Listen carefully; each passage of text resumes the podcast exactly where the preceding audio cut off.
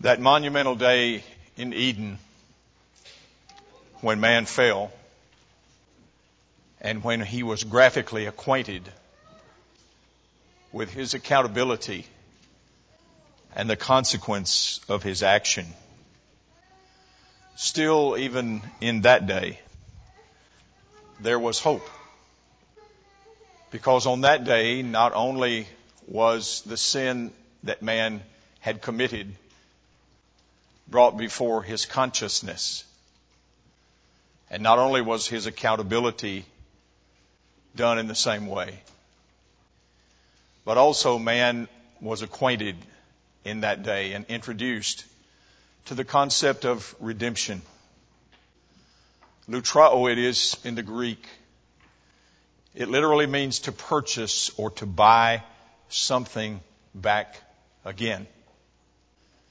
In Genesis chapter 3 and verse 15, scholars call what is said by the Lord in that verse the proto-evangelium.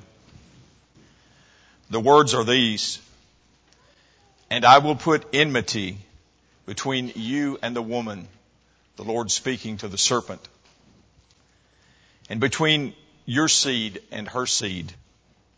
He shall bruise your head, and you shall bruise his heel. The word enmity here is the Hebrew word abah. It literally means deep rooted hatred.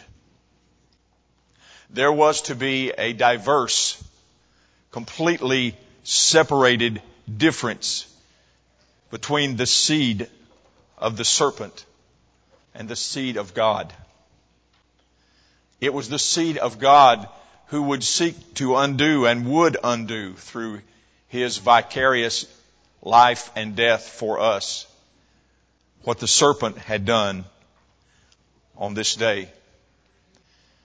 And so it is powerful when the scripture says, blessed is the Lord God of Israel, for he has visited and redeemed his people. When we read in Romans chapter 3, usually our focus is verse 23. But there are two other verses that follow that speak to the hope of this situation that we're talking about from the garden and what has unfolded since that day. The Bible says, for all have sinned and fallen short of the glory of God. Being justified freely by His grace through the redemption that is in Christ Jesus, whom God set forth as a propitiation by His blood through faith to demonstrate His righteousness because in His forbearance, God had passed over the sins that were previously committed.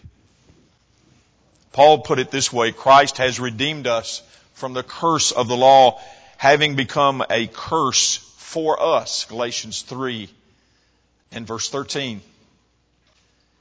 Every single one of us in this room has gone down the path that Adam and his wife went down. We have fallen short of the glory of God.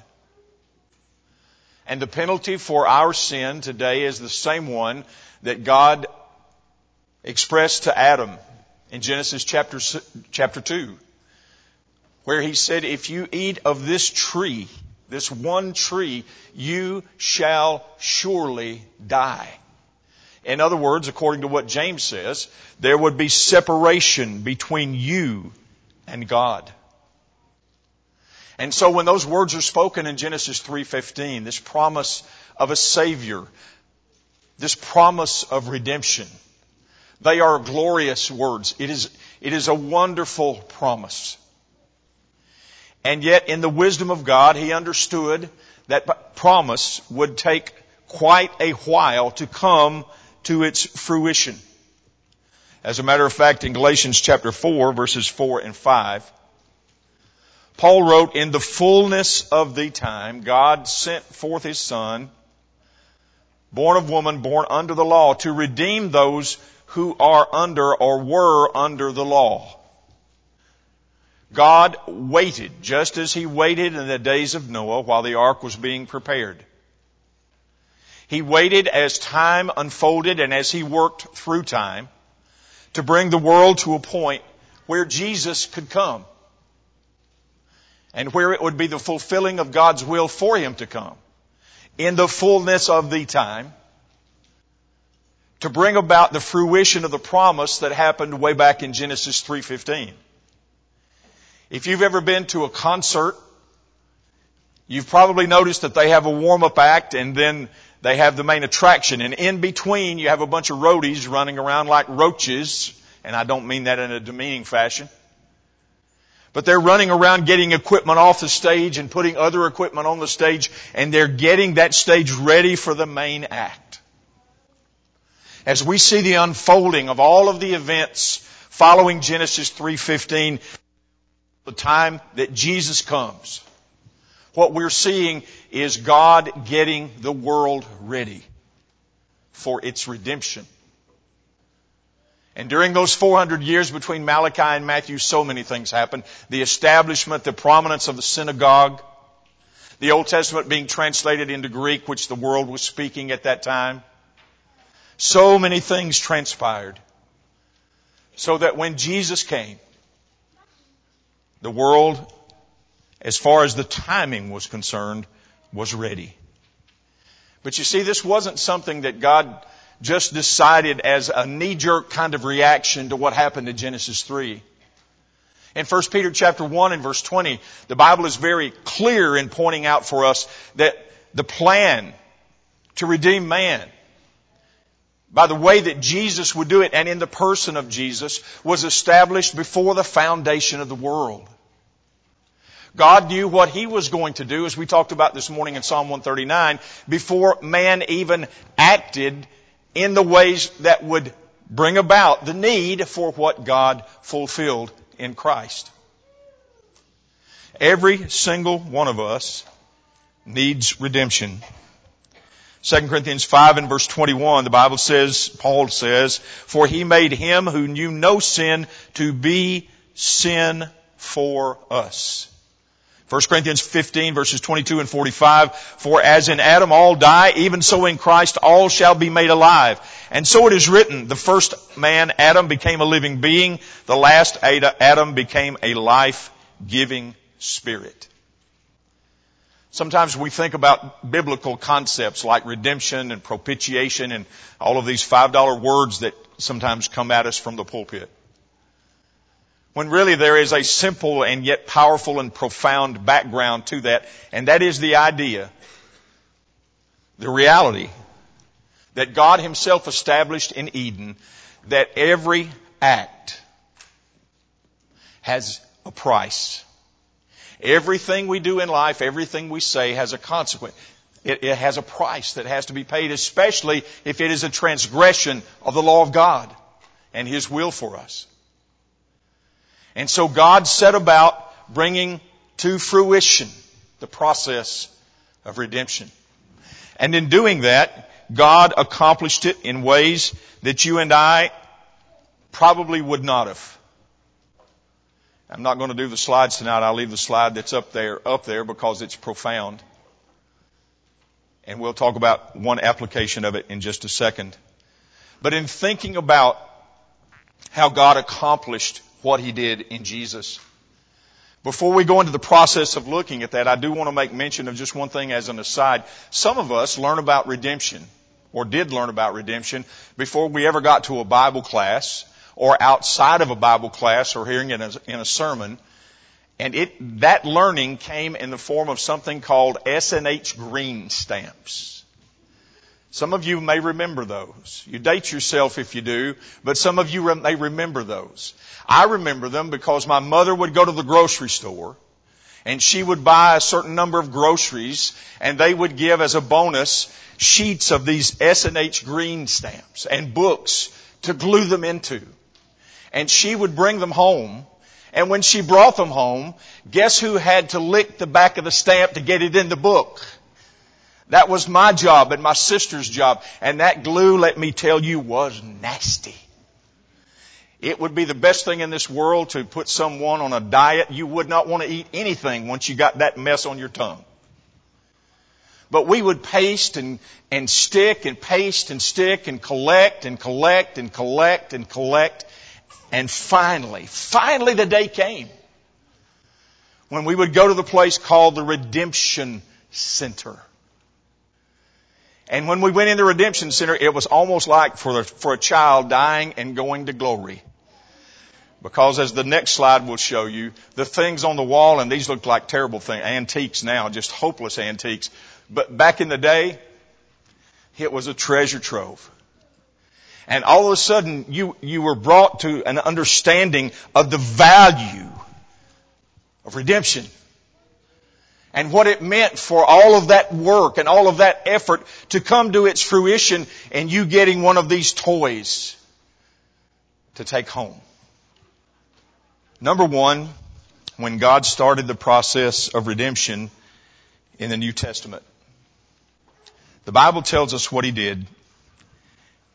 And the first thing He did was give us a baby.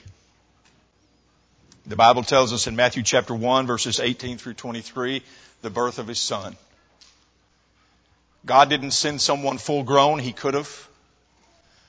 God didn't send a whole legion of angels, He could have. He sent us a baby. And as that baby was announced, particularly in Matthew chapter 1 and in Luke chapter 2, he was announced as someone who would bring good tidings of great joy to all people, Luke 2 and verse 10. To those shepherds who were living out in the fields, they were told in Luke 2 and verse 12, if you go to this particular place, you will find a baby in a feed trough.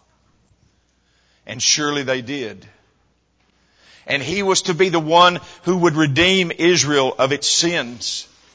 And later, when his mother had finished her time of purification and they came to Jerusalem to present Jesus. The Bible says in Luke 2 and verse 36, now there was one Anna, a prophetess, the daughter of Phanuel, the tribe of Asher. She was of great age, had lived with a husband seven years from her virginity. This woman was a widow of about 84 years who did not depart from the temple, but served God with fastings and prayers night and day. And coming in that instant, she gave thanks to the Lord and spoke of him to all those who looked for redemption in Israel. Now you think about it, folks. If we were sending someone to purchase redemption for someone's sins, it's doubtful that we would go through the whole gestation process and, and the process of growth and maturation through adolescence and all of the other things to get that person to adulthood. But God in His wisdom gave us a baby. He gave the world a child that was pure. That was born of woman, yes, but also involved the Holy Spirit of God in the process of getting Jesus born, getting him conceived and born. That's why he is the monogenes, John 3:16, the one who is 100% human and 100% divine.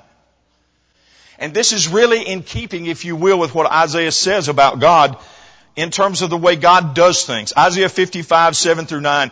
Let the wicked forsake his way, and the unrighteous man his thoughts.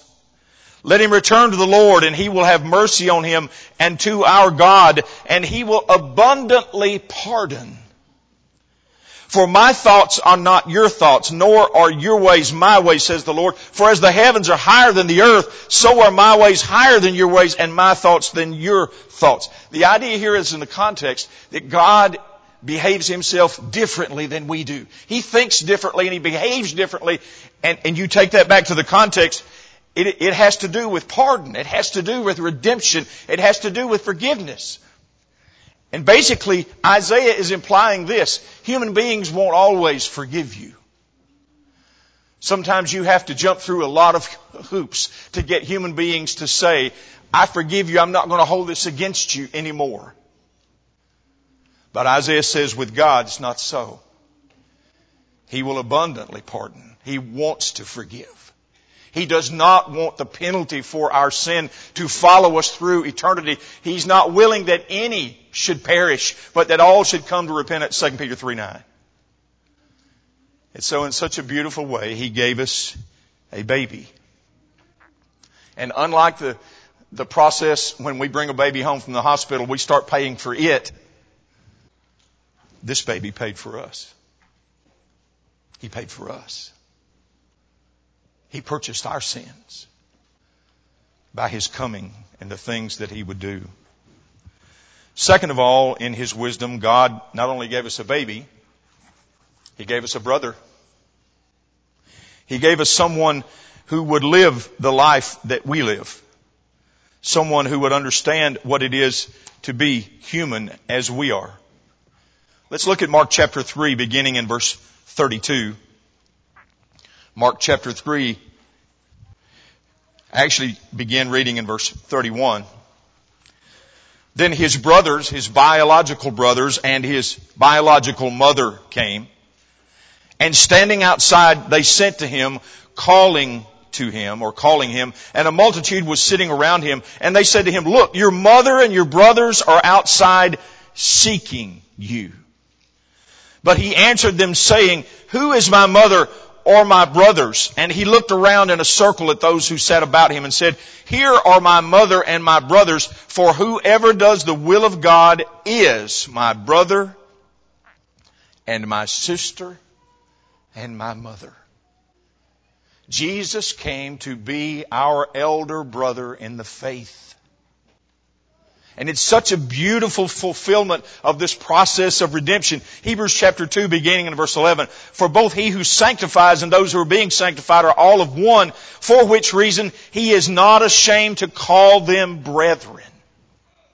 Saying, I will declare your name to my brethren. In the midst of the assembly I'll sing praise to you. Therefore in all things he had to be made like his brethren that he might be a merciful and faithful high priest in things pertaining to God to make propitiation for the sins of the people. And how beautiful it is.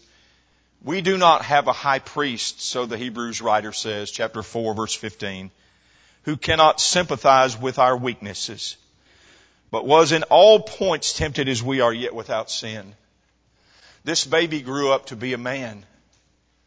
He grew up to be an adult. He grew up to walk the same path of life that we walk.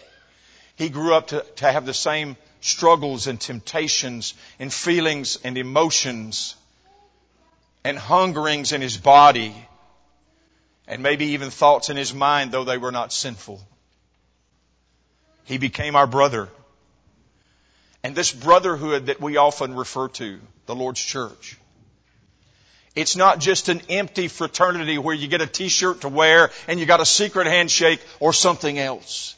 It is a precious, precious fraternity established by our elder brother, the Son of God, the monogenes, the one who purchased our sins, the one who did for us what we could not do for ourselves and the one who can stand before our Father in heaven and be our mediator, understanding fully what it is to live in this place and have the challenges that we have on a daily basis. Stories told about two younger brothers playing along the Chattahoochee River down where I live in Georgia a river that often gets out of its banks, or it used to, and when it would, there would be sandbars and sand mounds that would accumulate, and they would become sand pits as the water came over the banks and washed them around. And those sand pits would be very deep and very wide and very treacherous. Stories told of two brothers who were out there playing in one of those sand pits, and it collapsed on them. Hours passed by and people looked for them. They couldn't find them anywhere. They didn't know where they were. And finally somebody suggested, let's check the river. They often go there to play and sure enough they went to the sand pits and what they saw was so heartbreaking.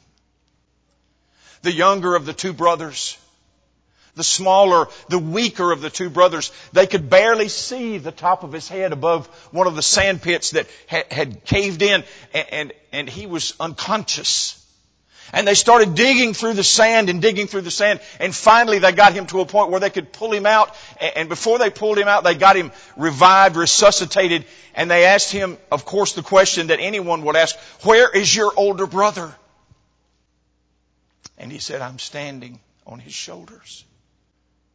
Because he was the only one of us two who could rescue the other one.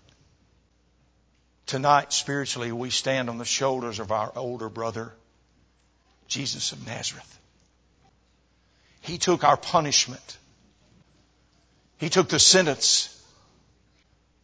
And in living this life and overcoming this life and becoming the vehicle for our redemption, He is in every way our spiritual brother. Number three, God in His wisdom supplied for us the blood. The blood. In John chapter 6, we begin reading in verse 53. John chapter 6 and verse 53. Then Jesus said to them, Most assuredly I say to you, unless you eat the flesh of the Son of Man and drink His blood, you have no life in you.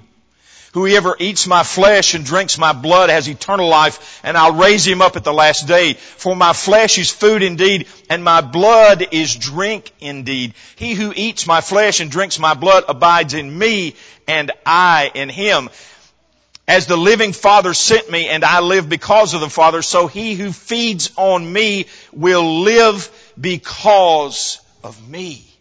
Jesus isn't here endorsing the idea of literal cannibalism as the charge came from the ancient Romans against our ancestors in the faith. But what he's saying is, for you and I to be his brethren, for you and I to be redeemed by his blood, we have to take discipleship lock, stock, and barrel, or as my father used to say, whole hog or none. And that means that the blood becomes the serum for us to have our sins washed away. And again, going back to 1 Peter chapter 1 verses 18 through 20, we are not redeemed by corruptible things, but by incorruptible things, the precious blood of Christ. That's the price for our sin. If you want to put a price tag on sin, if you want to see the mannequin in a store that says this is sin, look on the toe, look on the finger, look somewhere on the mannequin and find the price tag and the Bible will tell you what it is. It is the blood. Without the shedding of blood, Hebrews chapter 9 says, there is no remission. There is no redemption. There is no sending away of the sin. The Bible tells us in Psalm 103 and verse 12, as far as the east is from the west, so far has He removed our transgressions from us. God could take our sins completely away from us because of the power of what was shed for us on that cross of Calvary. Ephesians chapter 1 and verse 7, in Him we have redemption through His blood, the forgiveness of sins according to the riches of His grace. And then verse 14, who is the guarantee of our inheritance until the redemption of the purchased possession to the praise of His glory. Jesus has already purchased us.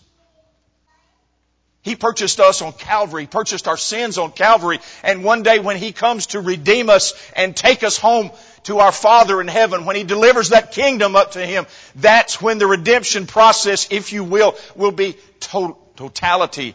That's when it will be completed for all time.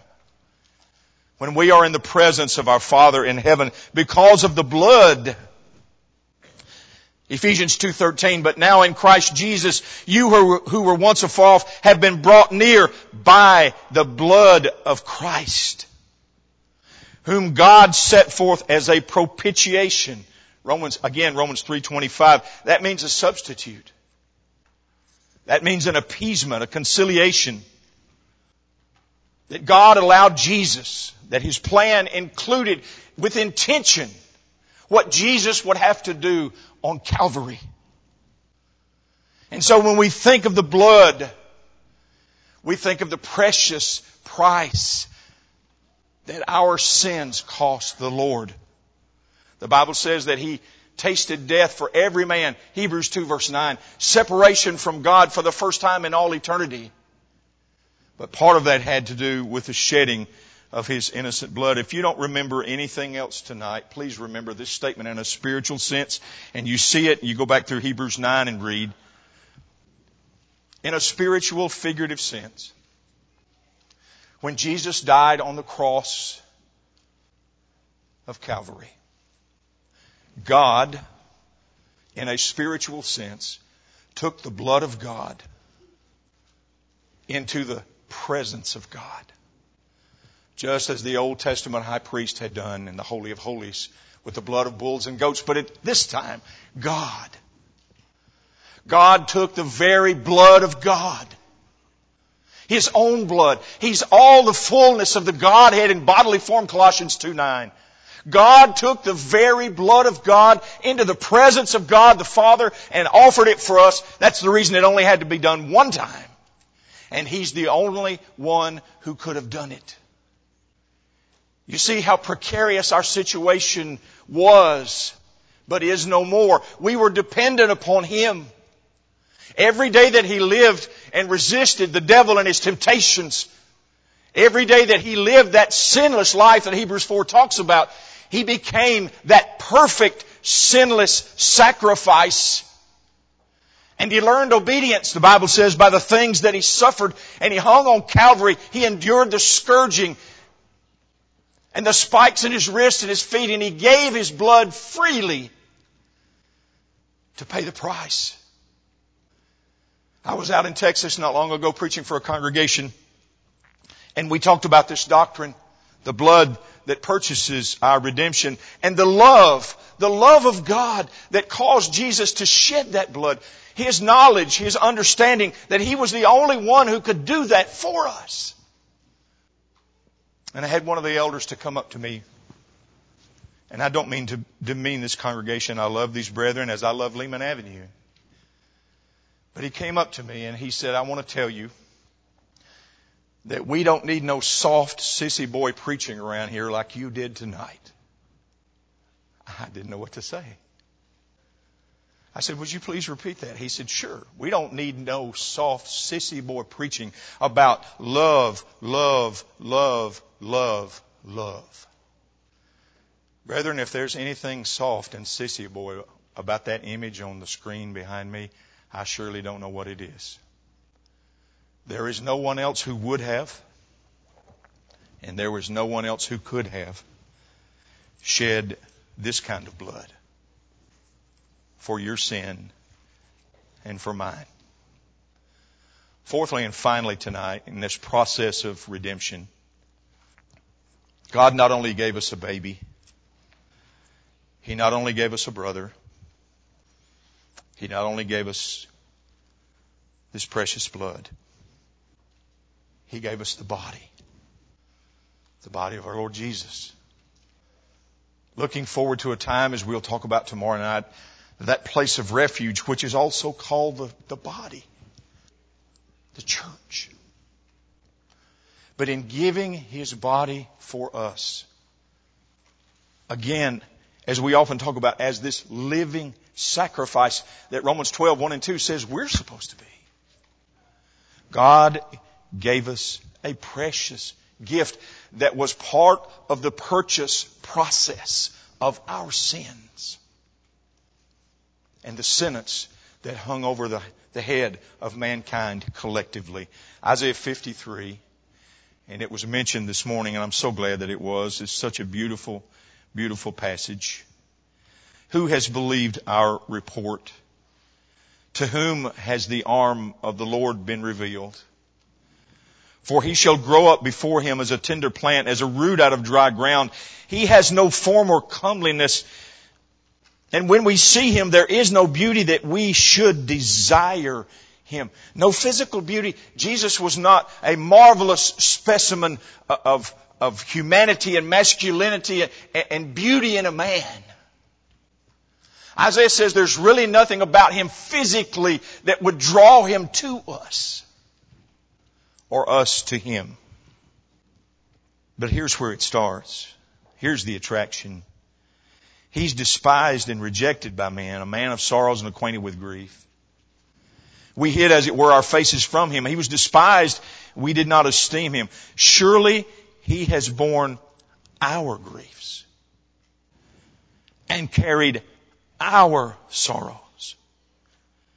And we esteemed him stricken, smitten by God, and afflicted, for he was wounded for our transgression he was bruised for our iniquities. The chastisement of our peace was upon him, and by his stripes we are healed. all we like sheep have gone astray. We've turned everyone to his own way, and the Lord has laid on him the iniquity of us all. Aren't you touched when you read about Gethsemane? Luke 22, 44. And you see the sweat and his great drops of blood falling to the ground because he is in such agony over the separation that is about to come between him and his father. The book of Hebrews chapter 5 verses 7 and 8, who in the days of his flesh when he had offered up prayers and supplications with vehement cries and tears to him who was able to save him from death, was heard because of his godly fear, though he was a son, yet he learned obedience again by the things that he suffered. God gave us a body. The body of God, the Word become God the Son, God the incarnate one, who bore in His body the punishment, the scars, the lashes of the scourge, and the spikes of the crucifixion, and the pain and the suffering of the asphyxiation that took His life on the cross. What a precious thing indeed. And when Paul says in 1 Corinthians chapter 6 and verse 20 and chapter 7 and verse 23, you were bought at a price. Therefore glorify God in your body and in your spirit, which are God's. We don't belong to ourselves. We are not our own property.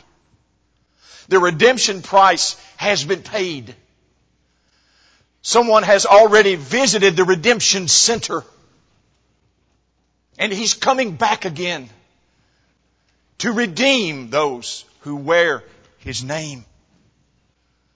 What a precious, beautiful, profound process that God put into place and brought to fruition in what happened to Jesus. All throughout of his, his life and then of course at his death, burial, and then resurrection so that when he could say, and did say in John 19 and verse 30, it is finished. No one else had to do anything. There wasn't an addendum that came along later and, and someone who came along that said, okay, he didn't get it all done. We're gonna, we're gonna get this done in the end and, and kind of put the caboose on the train. Oh no. The day of redemption has taken place at least in terms of the payment of the price. And that's the powerful thing that we can offer this world. This world tonight is lost in its sin. And outside of Christ and His sacrifice and the redemption that He offers for the sins of mankind, there is no hope. There is no plan B. There is no other chance. You can't be good enough. You, you can't accumulate uh, enough points. My, my, granddaughter, my seven-year-old granddaughter in school, she'll call me sometime and she say, she'll say, Papa, I got 21 points today. Well, what that means is she wants money. I know what that means. Papa will give her money for every point. Papa's a sucker. But God isn't. He's just one who loves us more than any other being ever. His name was Joe Cox. I hope Joe's in heaven one day. I'd like to see him again. He was in sixth grade. Joe got in trouble every day. He relished it. He relished being called to the office. He relished the punishment that the teacher meted out on him when he got in trouble because evidently in his mind that made him a, bit of a celebrity every single day in sixth grade.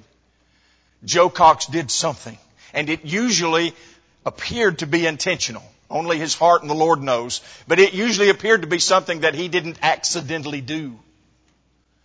And in those days, teachers in public school could exercise corporal punishment.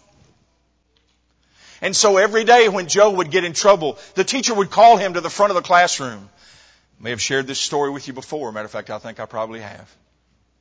She would call Joe to the front of the classroom and she would bend his wrist back, his hand, and expose his wrist. And she would take that ruler and give him five very passionate whacks with that ruler, that, that 12 inch ruler on his wrist. His wrist became so red, blood red. And still every day he'd go back for more. Day after day after day after day. And finally the teacher, broken hearted over this young man, what he was doing to himself and, and, and the, the behavior he was exhibiting, finally one, one day he got in trouble one last time.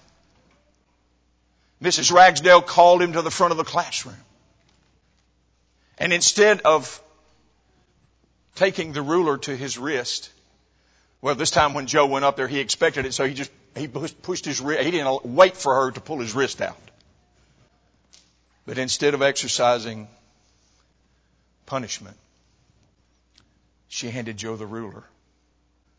She didn't say a word. She just handed him the ruler. I'll never forget his eyes. It was like his greatest dream, his greatest fantasy had come true. He took that ruler and he began to wail on that teacher's wrist. I mean, and he didn't stop at five. And he just kept going and you could see him smiling and grinning like a possum from ear to ear until he happened to look up at Mrs. Ragsdale. Her lower lip was quivering and her eyes were filling with tears, so much that they were already running down her cheek. Not because of the pain in her wrist, but because of the pain in her heart. At the heart and mind and attitude of this young man. As soon as he saw that, it registered what was happening. She was taking his punishment for him. He handed the ruler back to her and went back to his seat. And never again, never again was he a problem. He got it. Our Lord purchased our sins by taking our stripes in his precious body, by shedding his incomparable blood, in becoming our brother and knowing our struggles and being our intercessor and our mediator with God the Father as he grew from the time he was born in this world to the time he gave up his spirit. Again, saying those powerful words, it is finished. This is why we should have a heart and mind of, of urgency in sharing this same beautiful gospel with those who are lost. There is a world out here all around us that's going to take stripes one day. And the good news is it doesn't have to. Because that price has already been paid. Tonight, if you're not a Christian, we sing this invitation song to give you an opportunity to take advantage of redemption that has been purchased for you at such a high cost. And to know what it is to have your sins washed away so that you can have the hope and the promise and, and, and the certainty, not the arrogance or self-righteous, but the certainty of faith that, that you can have eternal life because of what Jesus has done for you and for me. If for some reason you've fallen away from Christ, you've been a Christian, but you're not living like it, understand you're worse off now than before you became a Christian. And it's like you're trampling underfoot the Son of God and cheapening the gravity of his sacrifice with every act. Oh, we beg you tonight to repent of that, confess it to God, ask him to forgive you. What a precious thing God has done in his Son for us. Let the power of that example and that sacrifice bring you to him tonight if you need to come. While together we stand and sing.